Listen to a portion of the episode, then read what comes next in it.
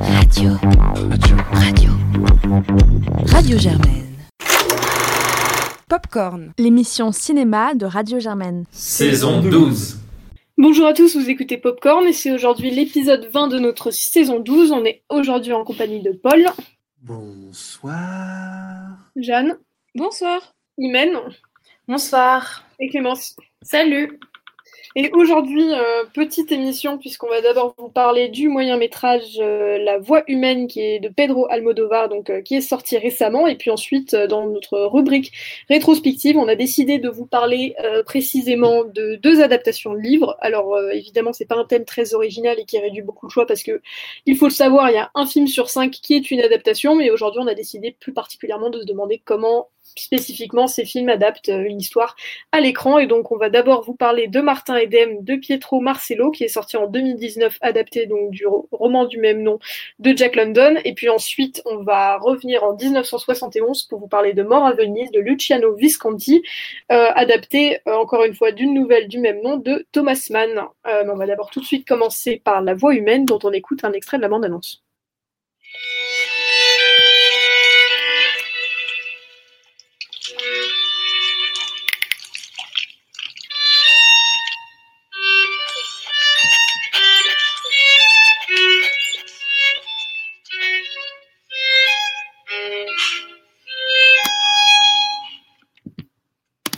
Bon, une bande-annonce qui euh, vous en dit énormément sur euh, le scénario de ce, moyen métrage, mais donc je vais donc euh, laisser Imen le présenter un peu mieux. Oui, donc La Voix humaine, c'est un court métrage de Pedro Almodovar qui est sorti euh, cet été pour la Mostra de Venise et c'est une adaptation d'une pièce en un acte de Jean Cocteau qui a la même voix, La Voix humaine, qui a été mise en scène pour la première fois en 1930 et on suit, en fait, c'est un long monologue euh, d'une femme qui attend son amant, euh, qui n'est pas rentré depuis trois jours et qui est au téléphone avec lui et elle lui parle, elle lui parle au téléphone et donc on suit ce monologue avec cet homme dont on n'entend pas la voix. voilà. Clémence, qu'est-ce que tu en as pensé? Alors moi, j'ai passé un super moment, j'ai adoré ce film. Euh, déjà, ça fait du bien des sorties euh, euh, en dehors des plateformes de SVOD pendant la pandémie. Et surtout, le décor est impressionnant. Donc, on a Tilda Swinton qui passe son temps à arpenter un, appartement qui est richement décoré. Et c'est en fait, ce décor se révèle être le, un décor de cinéma au milieu d'un plateau de tournage. Euh, donc le décor est, est, plein de couleurs très vives, c'est Almodovar, donc c'est des couleurs qui sont souvent euh, primaires. Il y a des meubles de design euh, trop beaux. Moi, j'ai reconnu la, la, bibliothèque de Charlotte Perriand, et il y en a, il y a plein d'autres chaises de designers très belles. L'actrice principale, elle change beaucoup de tenues, c'est toujours splendide, élégant et très coloré. Au début, elle a notamment une immense robe rouge euh, qui, est très, qui est très élégante, même euh, impériale. Et ensuite, quand le, le décor est dévoilé et qu'on sort de l'appartement, j'ai trouvé ça passionnant parce qu'il y a donc tout un jeu sur euh, les apparences entre ce qui est vrai, le factice, le jeu aussi, le jeu de l'acteur avec le personnage qui est une actrice dans la vie. Et donc voir ce plateau et le décor de cinéma, ça, ça aussi traduit un vrai désir euh, de cinéma qui fait euh, écho en cette période. Imen, toi, t'en as pensé quoi? Euh, oui, moi personnellement j'ai beaucoup aimé. Alors j'ai oublié de préciser, en fait c'est le premier film que Pedro Almodovar fait en anglais.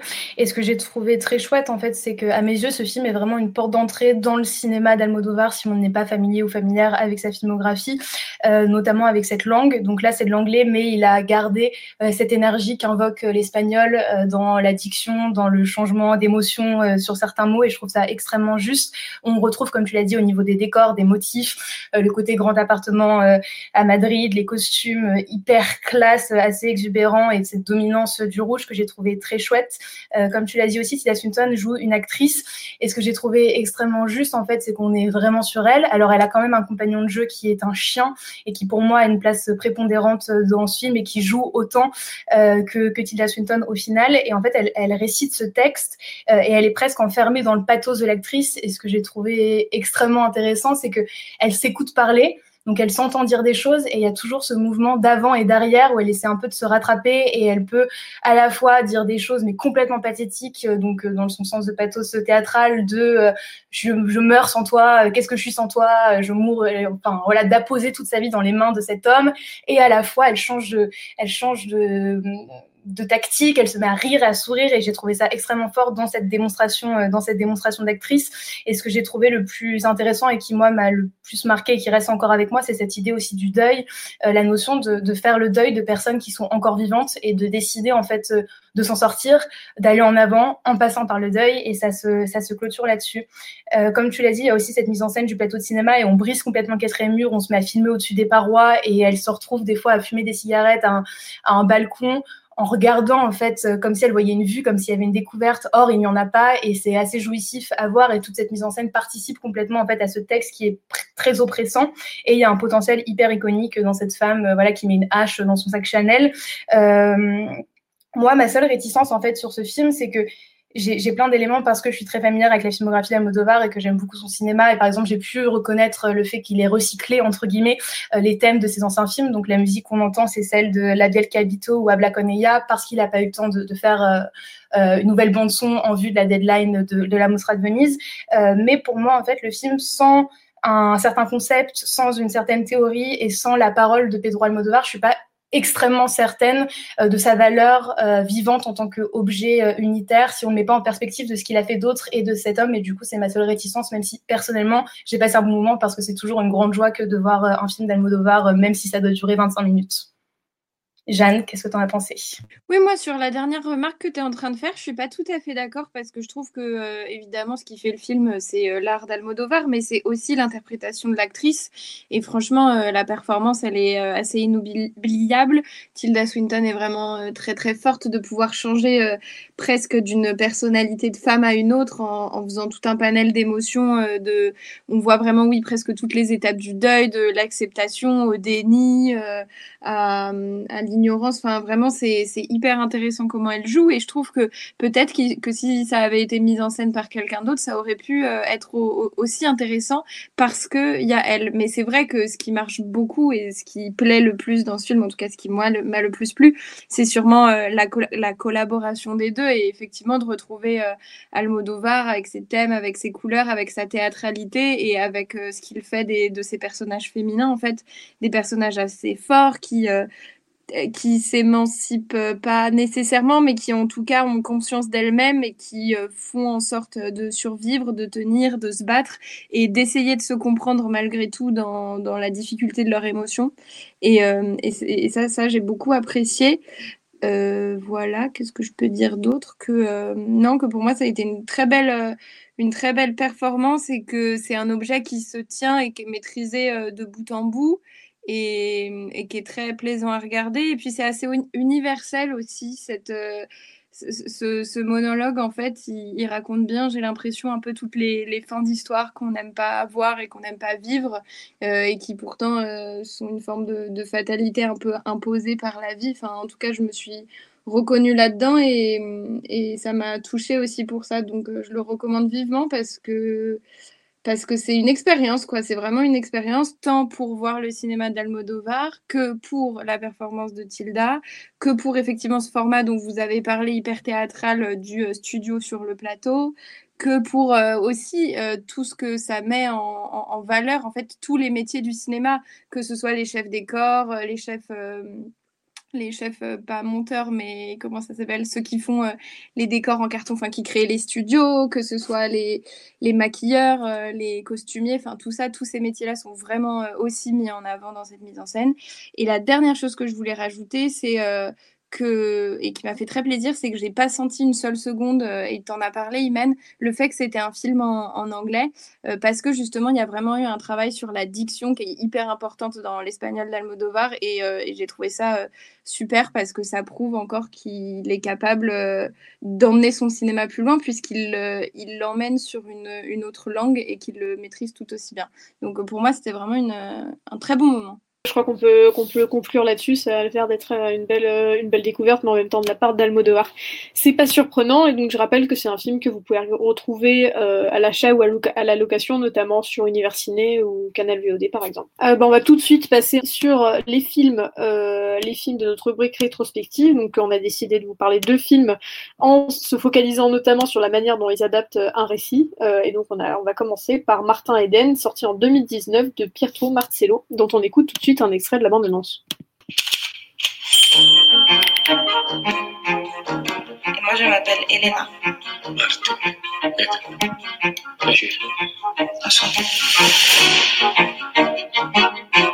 Ho deciso che voglio essere come te, parlare come voi, pensare come voi. Ma con cosa c'è? Lascia il Ho riflettuto molto su me stesso. Et alors, Jeanne, c'est toi qui nous le présente.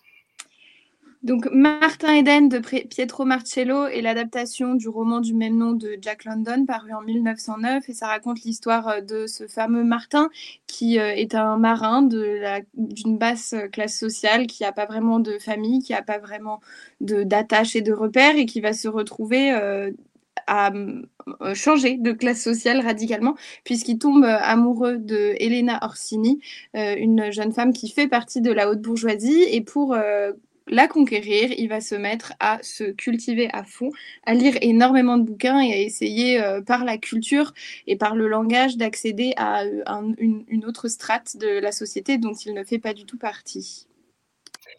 Alors, Imen, je crois que tu as vu le film et terminé le livre dans la même journée. Qu'est-ce que tu en as pensé? Euh, Oui, alors je sais pas du coup si cette démarche en fait euh, a un peu imprégné mes attentes face au film, même si j'en avais pas tant que ça et le livre a été un peu quelque chose de transcendant, que j'avais juste une curiosité de me dire comment est-ce qu'on arrive à interpréter ça parce que le livre en tant qu'objet seul est presque un objet cinématographique, donc j'avais une certaine curiosité. Euh, c'est stipulé, c'est une libre interprétation, mais à mes yeux, c'est une interprétation qui est d'une superficialité euh, assez atterrante, dans le sens où j'ai l'impression qu'il a vraiment lu presque un résumé chapitre par chapitre de Wikipédia et qu'il s'est dit, je vais adapter à partir de ça, dans le sens où euh, tout le cœur euh, du livre, toute sa subtilité, toute sa sensibilité euh, n'y est pas. Et pour moi, la plus grosse preuve de ça, c'est qu'un protagoniste dans le bouquin qui s'appelle Joe et qui, à mes yeux, fait vraiment tout le nœud de changement du personnage de Martin. Et en fait, on, on l'a retiré et on a ajoute des protagonistes qui sortent de nulle part, qui sont profondément inutiles. Euh, ce qui m'a le plus marqué, désarmé, agacé, euh, c'est les acteurs, en fait, qui semblent presque nous honorer de leur présence. J'ai envie de vous dire merci d'être là, euh, qui jouent, mais alors avec aucune vitalité, avec aucun entrain, et c'est profondément agaçant. Lorsqu'en fait, dans le bouquin et à la fois dans le film, il a vraiment cette idée que tout se joue dans l'espace mental, dans les yeux, dans le désir de l'autre, dans, dans, l'envie de toucher la peau, de la chair. Il y a, voilà, dans la retenue Ici, il n'y a rien du tout. Euh, déjà, euh, celle qui joue Elena et donc Rose dans le roman, euh, j'ai pas saisi pourquoi elle parle italien avec un accent français. Pourquoi pas, sauf qu'on n'en fait rien ça fait pas partie de la narration, on ne soulève pas, elle est au milieu d'une famille où tout le monde parle italien, elle, elle parle avec un accent français, on ne dit rien. C'est pareil, en fait, j'ai lu récemment, enfin il y a deux jours, un texte de Bella Balache qui est un, théoricien qui dit que le haut fait du cinéma est d'avoir découvert le visage des classes. Je trouve ça assez juste et du coup je, je m'attendais en fait qu'il y, ait ce rapport-là à ce film puisque comme tu l'as dit Jeanne dans le résumé c'est un jeune homme prolétaire qui décide euh, de, faire preuve d'une ascension sociale par de s'émanciper plutôt par la littérature, par la culture et donc la seule chose qui trahit à la fin, au final, cette classe, c'est les traits, sauf que là, il n'y a rien. L'acteur est presque plus méprisant et plus classe dans sa posture que les frères, et du coup, il, il reste plus rien du livre, en fait. Il y a vraiment un rapport où j'ai la sensation qu'on a vogué d'une idée à une autre, tendant vers la cohérence du récit, euh, sauf qu'en fait, il n'y en a pas, donc on utilise des ellipses qui pour moi ne sont pas claires, et je me dis, heureusement que j'ai lu le livre pour faire un peu voilà des corrélations, de me dire, ah, on en est là dans, dans son film, parce qu'en fait, ça n'a aucun, ça n'a aucun sens. Il y a des flashbacks qui pour moi sont formellement intéressantes, mais qui sont presque en fait présentes comme un, juste un clin d'œil au lecteur, histoire de dire bon bah regardez, j'ai pas euh, complètement euh, chié sur le roman. Euh, et il y a une caméra par contre mobile que je trouve euh, assez intéressante, mais ça s'arrête là. Ce que je trouve dommage, c'est que vraiment plutôt que transcender le roman ou juste de faire le choix, par exemple, de se dire bah je l'amène ailleurs. Enfin par exemple Christophe Honoré, il a adapté La Princesse de Clèves bah, il n'a pas appelé ça la princesse de Clèves, il a appelé ça la belle personne, et il en a fait ce qu'il en avait envie. Or là, euh, euh, Pietro Marcello, il a prétention d'appeler son roman Martin de laisser le nom au personnage, et pour moi, en fait, il en reste rien, et ça tend vers médiocre, et j'ai trouvé ça très très décevant, et même long, enfin, ça dure deux heures, et honnêtement, ça s'est senti. Et toi, Claire? Ouais, bah écoute, je vais pas venir le sauver. Un peu comme toi, j'ai terminé Martin Eden, le livre, qui par contre est un chef-d'œuvre, et je pense qu'on va globalement conclure cette critique en vous recommandant le livre. Euh, mais j'avais terminé le livre il y a, peut-être quelques semaines, donc je l'avais bien en tête. Et en fait, c'est intéressant cet angle de l'adaptation parce que, euh, bon, je pense que même sans avoir le livre, vu le livre, on peut se rendre compte que le film est mauvais, mais le, fait de, de le comprendre comme une adaptation, ça permet de souligner beaucoup des choses qui ne vont pas. Euh, tu l'as souligné, le livre est, est vraiment très dense. Hein, c'est, il est très dense à la fois euh, bon, il est long, euh, mais en plus, euh, c'est énormément axé autour de l'intériorité de Martin Eden, de ses, de ses, de voilà, de comment est-ce qu'il va évoluer au sein d'une classe qui n'est pas la sienne, comment est-ce qu'il son sentiment vis-à-vis de, de, son espoir de devenir écrivain va évoluer. Donc moi j'étais très curieuse de voir comment est-ce que comment est-ce qu'on arrive à matérialiser cette cette vie mentale là qui fait vraiment le cœur du roman.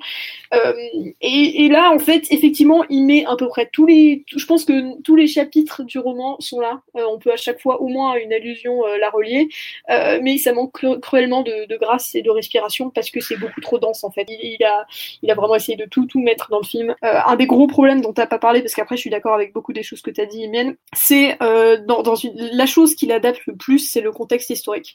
En gros, il va projeter Martin Eden au moment des années de l'Italie fasciste, ou en tout cas le moment où l'Italie bascule dans le fascisme, et donc ça se ferme sur une déclaration de guerre en tout cas, ça, on le devine.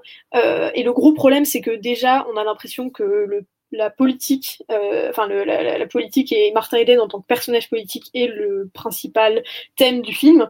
Euh, non pas parce que c'est très important, mais parce qu'en tout cas c'est presque ce qui occupe le plus de temps à l'écran. Or c'est pas du tout le cas dans le bouquin, mais à la limite, ok, pourquoi pas changer radicalement d'intention par rapport à par rapport à Jack London, pourquoi pas. Mais là encore, il le fait très mal parce que a, en fait, on a un peu l'impression qu'il va trop loin dans cette adaptation-là, et en même temps pas assez, parce qu'il reste beaucoup trop fidèle au roman pour pouvoir développer un réel propos indépendant euh, sur, euh, sur l'Italie fasciste. En fait, il prend exactement, parce qu'effectivement, dans le roman de Jack London, Martin Eden va, va se frotter à des, à des euh, communistes ou aux, différentes mouvances socialistes et à l'espèce d'effervescence de théorie socialiste qu'il y avait à l'époque. Donc, effectivement, ça fait partie du roman d'origine.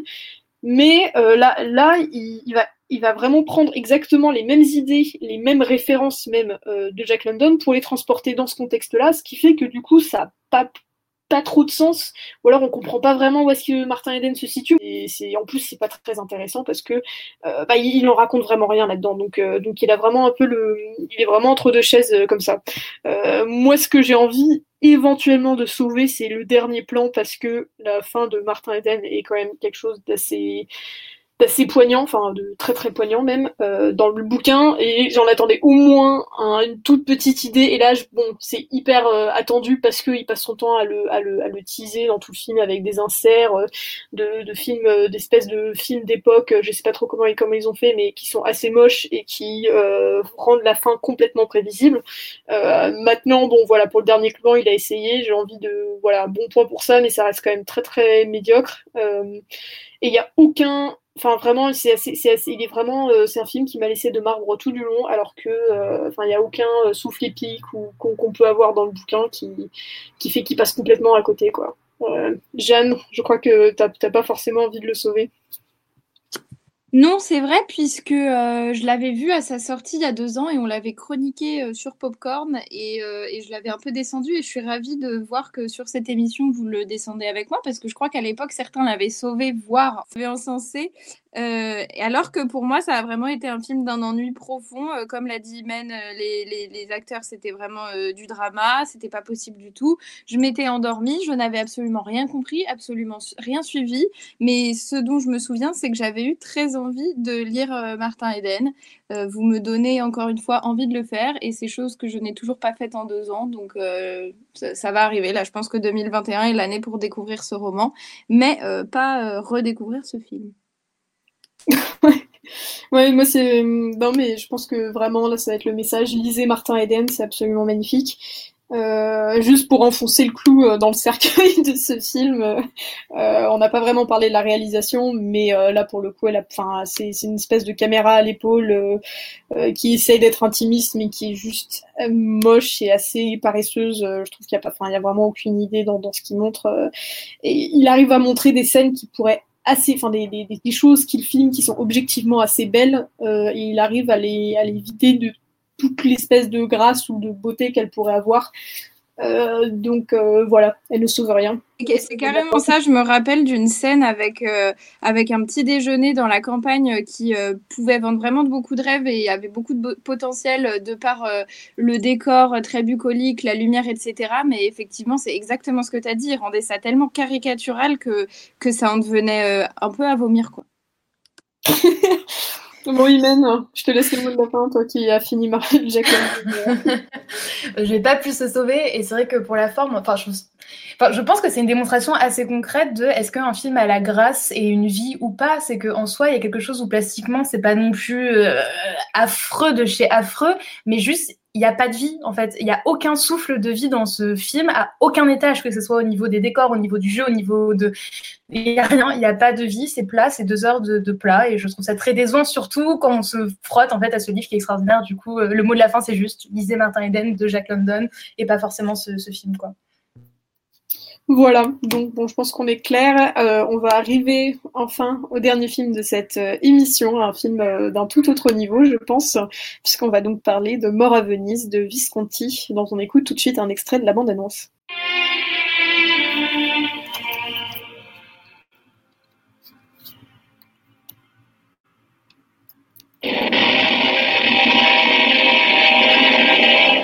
Dirk Bogard is Aschenbach. The artist at the climax of his career, composer, conductor, maker of great music, suddenly alone. Bon, il y a une bande-annonce euh, à l'ancienne. Euh, Paul, c'est toi qui nous présente. Je me sens presque de ne pas le présenter, puisqu'il semble que la, le, cette bande-annonce ait fait un bon travail pour moi. Donc oui, effectivement, le, La mort à Venise est un film de Lucchino Visconti, euh, disons, connu pour un certain nombre de petits succès mineurs euh, du milieu des années 60, euh, qui adapte ici une des nouvelles de Thomas Mann, un autre auteur mineur du début du siècle, avec dans le rôle du personnage titre, enfin du personnage titre non, du personnage de euh, de von Aschenbach, euh, Dirk Bogard, euh, qui joue ici donc von Aschenbach, Gustav von Aschenbach, un compositeur allemand qui décide, pour se reposer, pour des raisons qu'on apprendra au fur et à mesure du film, de s'installer dans un hôtel à Venise. Et là, il y fait la rencontre, un peu par hasard, à vrai dire, d'un jeune garçon dont la beauté ne saurait vraiment être décrite. Enfin, elle assez, elle est assez précisément dans le livre, mais dont la beauté tout d'un coup l'emporte vers des nouveaux, disons, des nouvelles sphères de réflexion. Et c'est de ces problèmes-là et, et de l'épidémie qui peu à peu ont failli la ville, détruisant tout sur son passage que va traiter le film. Et toi, euh, Imen, qu'est-ce que tu en as pensé? Oui, euh, pour moi, c'est un très très grand chef-d'œuvre et c'est vraiment de l'art à l'état pur. Enfin, je l'ai, vu pour la première fois il y a deux mois et là, je l'ai revu hier. Malheureusement, je n'ai pas pu lire le livre. Euh, je l'ai reçu aujourd'hui à 18h étant à la campagne, donc je le lirai ce soir, mais ça va pas être pertinent là. Donc peut-être que Paul, tu auras une analyse de comparaison plus précise. Euh, en tout cas, je pour moi, ce film ne peut pas laisser indifférent. Euh, il y a quelque chose qui se passe, quoi qu'il advienne. On peut être dérangé par cette histoire, on peut détester, on peut adorer, mais malgré tout, ça convoque quelque chose à un endroit tellement c'est vivant et tellement c'est riche. Euh, je trouve que c'est transcendant dans cette idée de cette juste de cette beauté qui fait mal et de la recherche de l'absolu qui entraîne vers la déchéance et de voir ce personnage tendre vers cette déchéance, tendre vers cette perdition en conscience, je trouve ça d'une beauté mais dévastatrice et je, sais pas, honnêtement, je, on parlait d'interprétation d'acteur et là pour moi c'est juste une interprétation qui est au-delà de, de tout et qui, et, qui, et qui reste. Ce que j'ai trouvé très fort et qui me faisait un peu peur, euh, c'est que le film n'est pas problématique.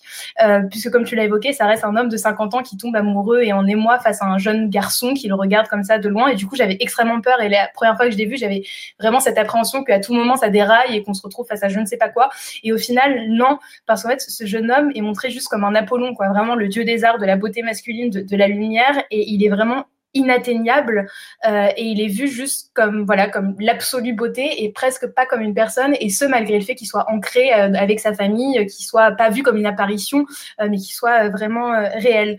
On est vraiment du point de vue du personnage donc on est plongé dans son silence dans son vide. Enfin c'est un film qui moi personnellement me, est assez plombant et qui est assez dur à, à, voir et qui est un peu suffocant parce que du coup on arrive à Venise en gondole avec ce personnage. Et comme l'indique le titre ben on y restera on va jamais ressortir de, on va jamais sortir de, de Venise.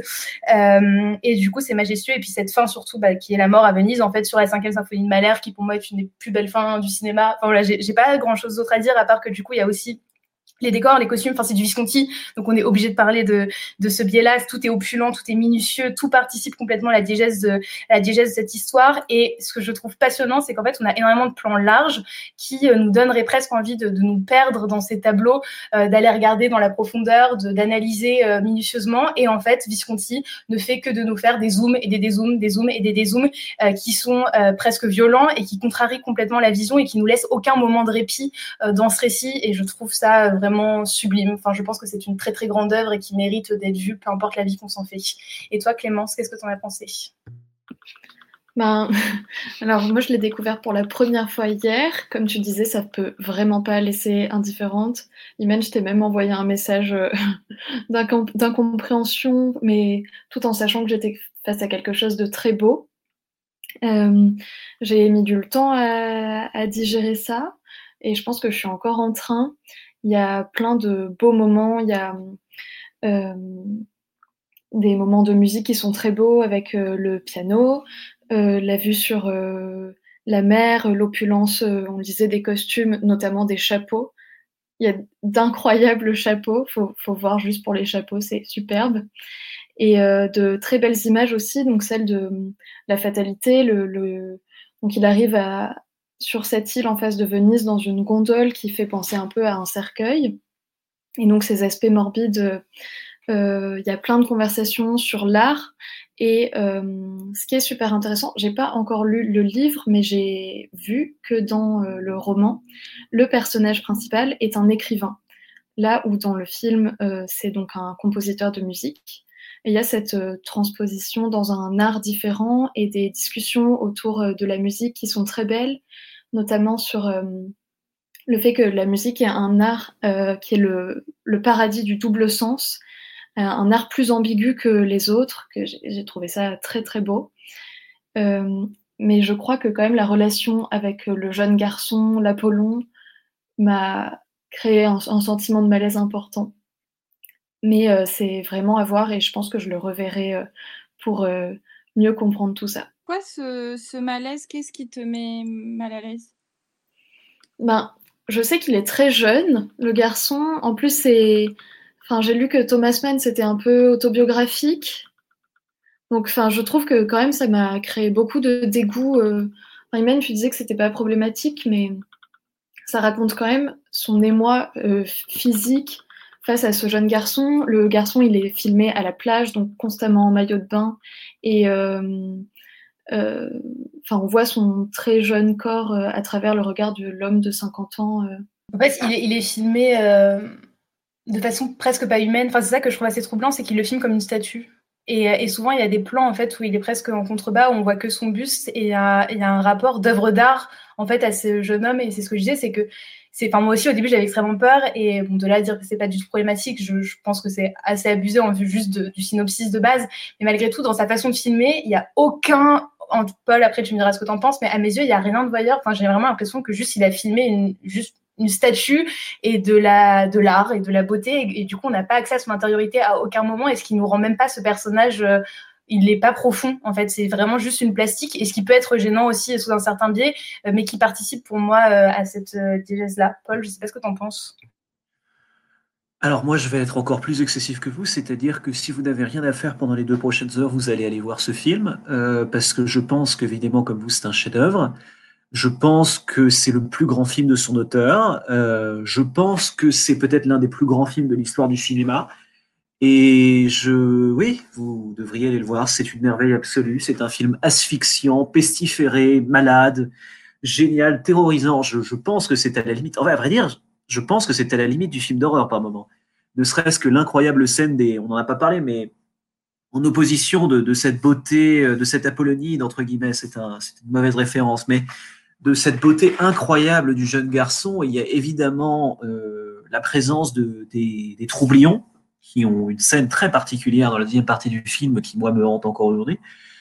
Euh, et c'est une espèce de, construction du rapport, de la volonté, effectivement, de, l'aspiration permanente. Et c'est quelque chose qui va être développé notamment dans le roman, et c'est là où j'enchaîne sur mon idée du roman. C'est-à-dire que le roman, comme tu l'as fait remarquer Clémence, euh, parle d'un auteur, euh, outre évidemment la projection autobiographique et même métanarrative que, que pourrait proposer une chose comme ça, ça permet aussi une forme d'affirmation qui n'est pas autant présente, je dirais, dans le, dans le roman, euh, dans le film, je veux dire, tout simplement parce que le, le, personnage du roman se trouve évidemment au bout de sa vie, euh, mais ne se trouve pas dans cette période d'humiliation, alors qu'en fait, Visconti rajoute en plus, face à la beauté, face à la grandeur, un personnage cassé et humilié euh, que qu'incarne. Et encore une fois, je pense que la grande différence dans ce récit et la beauté absolue de ce, film, c'est la performance de Dirk Bogard, qui non seulement est l'un des meilleurs acteurs de sa génération, mais qui en plus ici livre probablement sa meilleure performance. Et je compte tous les films de Lozé là-dedans.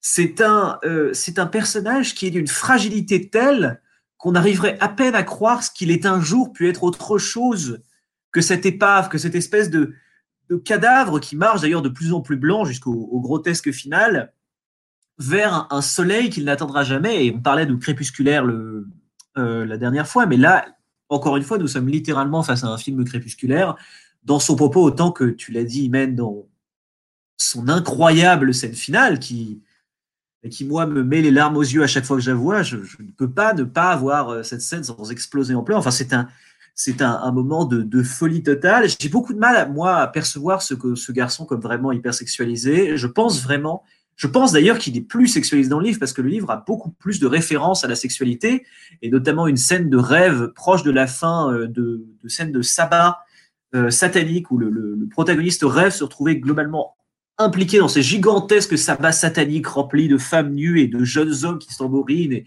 et, la perception du corps et de la sensualité. Il y a quelque chose quand même de beaucoup plus peut-être dérangeant dans le, dans le roman et qui s'incarne de plus en plus, ce qui n'est pas forcément le cas du, du, film, bien que le film en lui-même soit une expérience particulièrement douloureuse de ce côté-là. Il y a quand même dans la recherche de la musique l'idée d'un instant de perfection, d'une simplicité évidente qui peut-être est plus puissant que dans la littérature d'en faire un musicien, outre l'importance de la musique chez Visconti, de la, de la perfection de l'image, de l'évocation subtile, c'est que en faire un musicien, c'est en faire en quelque sorte une corde beaucoup plus fragile que celle du, du producteur du romanesque. Et c'est là où, effectivement, euh, je pense que le film est presque mieux sublime tous les aspects du roman qui étaient à sublimer. Toutes les scènes de, euh, du passé du personnage qui habitent quelques instants du roman ont été rajoutées. Et ces scènes sont géniales parce que ces scènes contraste, en fait, appuie encore cette, cette douleur, cette euh, insuffisance que peut recevoir, ce personnage. Et alors, du coup, Paul, toi qui as vu le, qui a vu le bouquin, euh, est-ce que tu, est-ce que ça complète ou alors c'est deux œuvres séparées? Euh, c'est deux œuvres très proches. Euh, je pense que les deux peuvent se lire. Le problème, c'est que j'ai d'abord vu le film, et en fait, le, évidemment, le, comme le dit si bien Philippe Roth, d'ailleurs, il est très compliqué pour le, pour le roman de se supplanter aux images. Mais euh, néanmoins, je pense que les deux peuvent être lus en parallèle et c'est très intéressant de lire le roman pour voir les distinctions qu'il peut y avoir avec le film. Mais euh, il n'y a pas d'opposition, en fait, il n'y a aucune opposition entre les deux. Beaucoup des images sont très très similaires et on sent chez Visconti aussi une volonté de respecter à la lettre, à la au mot près, à l'expression près, à l'évocation près, la construction du roman, au-delà de quelques scènes qu'il a pu retirer et en général de l'implémentation de ces thématiques, notamment quant à la bourgeoisie, à part quelques thèmes qui sont les siens, il y a une précision absolument incroyable de l'adaptation qui ferait dire presque que le, film supplante à tout égard le roman. Et d'ailleurs, c'est plus ou moins mon ma pensée. Mais néanmoins, c'est intéressant de lire le roman, d'abord parce que c'est merveilleusement bien écrit, et ensuite parce que la proposition est légèrement différente et que ce n'est pas le même personnage. Le H&bar du roman n'est pas le H&bar de la mort à Venise, parce que ce sont euh, des hommes dans une situation similaire et qui subissent, entre guillemets, un sort similaire, mais dont le rapport à la beauté n'est pas exactement le même. Bon, bah je pense, pense que pas réinventer la poudre euh, en parlant de ce film, c'est évidemment un, film euh, qu'on vous encourage très très vivement à découvrir, et puis du coup euh, aussi le, roman de Thomas Mann. Bien, on arrive du coup à la dernière partie de cette émission, les coups de cœur et coups de gueule de chacun, je vais laisser Clémence commencer. Oui, merci. Alors moi, mon coup de cœur euh, cette semaine, c'est le film Les Petites Marguerites, qui est un film euh, tchécoslovaque réalisé par Vera Chytilova, qui est une réalisatrice de la nouvelle vague euh, tchécoslovaque et qui est sorti donc en 1966. C'est un film qui est absolument jouissif. L'histoire est très simple. C'est deux jeunes filles qui s'appellent toutes les deux Marie, qui font les 400 coups dans, Prague. par exemple, elles se font inviter au restaurant par des vieux hommes, elles vont dans des bars, elles se servent dans les verres qui sont pas à elles tout est très très marrant, il y a une dimension politique et féministe importante et surtout c'est euh, servi par euh, un, film qui est rempli d'expérimentations visuelles euh, dans le montage. Par exemple, à un moment, les deux maris sont dans un champ, elles mangent des pêches et juste après le cut, elles sont dans la chambre et Marie recrache sa pêche. Donc plein de faux, faux enfin, de moments euh, très, très divertissant. Il y a des passages qui sont en noir et blanc, puis on passe à la couleur, puis on passe à une image toute verte, puis une image toute rouge sans, sans explication, mais c'est très expérimental. C'est une heure et quart et c'est vraiment euh, un très très grand moment euh, de, de, cinéma et de cinéma de la nouvelle vague. Voilà pour mon coup de cœur. Merci. Jeanne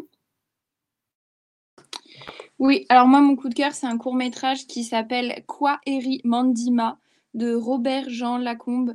C'est un documentaire autobiographique d'un garçon qui s'est basé sur euh, quelques photos qu'il a trouvées dans des cartons de ses parents. Et c'est des photos de lui quand il avait 10 ans et qu'il a euh, quitté euh, son pays en fait, il a vécu avec ses deux parents dans un village africain qui s'appelle Mandima jusqu'à ses 10 ans. Ils étaient expatriés et ils vivaient vraiment là-bas. C'était les seuls blancs à l'époque.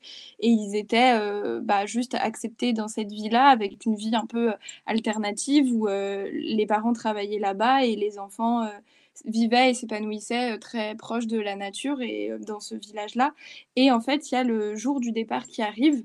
Et c'est en en se basant sur cette photo du jour de départ avec les hélicoptères que euh, le réalisateur va retourner sur ce moment de son enfance et sur le fait qu'il ait abandonné ou en tout cas qu'il ait quitté euh, toute cette part de sa vie parce qu'il sait qu'il y reviendra jamais. Et donc, il quitte tout son voisinage, tous ses amis d'école, euh, son, pays, sa terre presque, et il y reviendra pas. Et mmh, en fait, ce qui est hyper intéressant dans la réalisation, c'est que vraiment ça se base que sur quatre photos, littéralement, mais que la narration et les quelques zooms et des zooms sont tellement euh, époustouflants mmh, d'intimité et de sincérité et de, de, de, ce que lui a vécu et a traversé et de ce qu'il en pense aujourd'hui en tant qu'adulte de, ce moment-là où il était enfant et qui réalise pas sur la photo et qu'aujourd'hui, avec le recul, il réalise ce qui lui est arrivé. C'est euh, bouleversant, c'est sublimissime. Ça dure seulement 10 minutes, mais euh, c'est exceptionnel. Imen oui, alors euh, moi, mon coup de cœur, c'est Shadows de John Cassavetes. C'est euh, le premier film de John Cassavetes qui est sorti en 59 et qui est un peu érigé comme le film de la nouvelle vague new-yorkaise. Et ce que j'ai vraiment apprécié et pourquoi je le conseille, c'est que ce film a été tourné en improvisation totale. Euh, c'est juste une caméra, un groupe d'amis et c'est que de l'impro. Et j'en avais pas conscience en fait avant la fin, c'est écrit à la fin et c'est logique quand on y pense parce que je vais un peu expliquer de quoi ça parle, mais en soi, il n'y a pas vraiment d'histoire. C'est qu'on suit trois protagonistes, deux frères euh, et une sœur et on les suit un peu dans leur vie et il y a un déroulé de chacun voilà de leur petite histoire avec euh, leurs amis euh, des groupes de jazz et on est vraiment plongé là-dedans dans ce rythme effréné de New York avec la musique qui est composée en impro par Charles Mingus au-dessus au-dessus des images. Et c'est vraiment sublime parce qu'en fait tout le conflit trouve toujours une résolution par le rire. L'exutoire c'est vraiment la drôlerie et ça fait du bien. Et du coup c'est logique quand on pense à l'improvisation parce que je pense qu'ils ont juste pas réussi à tenir jusqu'au bout euh, les scènes de tension et de drame. Mais ça fait que c'est un film qui fait profondément du bien, que c'est vraiment un joyeux bordel qui donne juste envie de vivre, envie de rire, envie de marcher, envie de chanter. Et aussi, ce que j'apprécie, c'est qu'il y a un rapport en fait aux questions raciales qui sont toujours intéressantes chez John Cassavetes, mais qui sont d'autant plus probantes dans le film. C'est que on est sur deux frères et une sœur, et un des frères est noir, les deux sont blancs, et en fait, on pose pas la question. Euh, c'est juste là, et il y a aucun rapport euh, ni à la race ni à la blanchité qui est questionné, et c'est juste euh, simple. Enfin, c'est un film qui est extrêmement simple, qui suit aucunement la poétique aristotélicienne, on est vraiment juste sur un instant T de leur vie et ça fait ça fait du bien et surtout c'est un film aussi avec euh, ce côté nouvelle vague qui est du coup sortir dehors, les rues, les décors naturels, euh, ça fait vraiment marqueur de son époque et c'est presque un film d'archives aussi sur qu'est-ce que c'était New York dans la fin des années 50 début 60 et c'est très joyeux, ça dure 1h20 et c'est euh, voilà, c'est vraiment joyeux et heureux et il y a des gros plans magnifiques donc c'est Shadows de John Cassavetes. Merci Paul. Euh... Eh bien, à vrai dire, moi, j'ai pas regardé beaucoup de cinéma cette semaine, donc je vais me contenter de, conseiller ce que j'ai regardé en, série, puisque je rattrape toutes les sitcoms des années 2000. euh. Donc là, je me suis lancé dans Parks and Recreation, euh, avec la- l'absolument charmante et géniale Amy Poehler, euh, réalisée par le, par le duo créatif euh, responsable de The Office notamment et de, de Brooklyn Nine-Nine plus récemment, qui raconte avec beaucoup d'humour et souvent beaucoup de justesse les péripéties d'un groupe de, fonctionnaires euh, médiocres d'un- d'une petite euh, cité de, l'Amérique rurale, mais souvent avec une justesse et une émotion assez rare euh, dans ce genre de série, avec un style caméra cachée qui moi m'insupporte, mais qui pour le coup ici joue assez bien en faveur des personnages, notamment en utilisant les rares mouvements de caméra pour illustrer à la perfection les émotions et les transformations de ces personnages. Et euh, oui, c'est formidable, donc je vous le conseille, ça dure sept saisons. Euh, et il n'y a que du bon dedans. Bon, entre ça et le court métrage, euh, du coup, on a le choix en termes de, en termes de longueur. Bah, moi, je vais faire, euh, on aura fait une petite euh, thématique involontaire nouvelle vague avec donc les, propositions d'Imen et de Clémence, parce que moi, je vais vous présenter, proposer La Nuit américaine, qui est un film de François Truffaut qui est sorti en 1700, 1973 euh, et qui raconte, qui est une comédie, enfin ils disent comédie dramatique, mais c'est vraiment une comédie, c'est très léger, qui raconte en fait tout simplement un tournage dans lequel euh, du coup notamment euh, François Truffaut joue au rôle du réalisateur.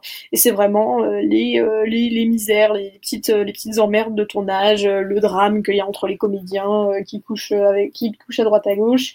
Et c'est un c'est un film que moi j'ai j'ai eu envie de lire enfin de voir euh, suite à donc c'est Thomas Winterberg qui en parlait dans une interview en disant qu'on lui avait montré ça quand il était rentré dans une école de cinéma et que ça avait été un peu son euh, son, son film de qui, qui l'accueillait dans la famille du cinéma. Et je trouve qu'il y a vraiment de ça. C'est un film très léger euh, et très très généreux dans sa manière euh, de, filmer euh, la voilà tout simplement comment est-ce qu'on fait un film euh, sans jamais trop se, prendre au sérieux euh. et, euh, et voilà non c'est léger. Puis en plus évidemment il y a la caméra de François Truffaut qui est, je trouve particulièrement virtuose notamment pour filmer les scènes de tournage. Quelque chose de très aérien de qui fait presque des, des, des- décrit presque des sortes de ballets autour de toute les, la machinerie la machinerie qui, qui est montrée. Donc voilà c'est un film que je recommande vraiment euh, La Nuit américaine donc de François Truffaut euh, sur ce, ben, on espère qu'on vous a donné une envie euh, de découvrir certains des films dont on vous a parlé aujourd'hui, certains des livres aussi d'ailleurs, vu que c'était la, la thématique. Et donc, on, vous, on vous dit à la semaine prochaine et au revoir. Au revoir.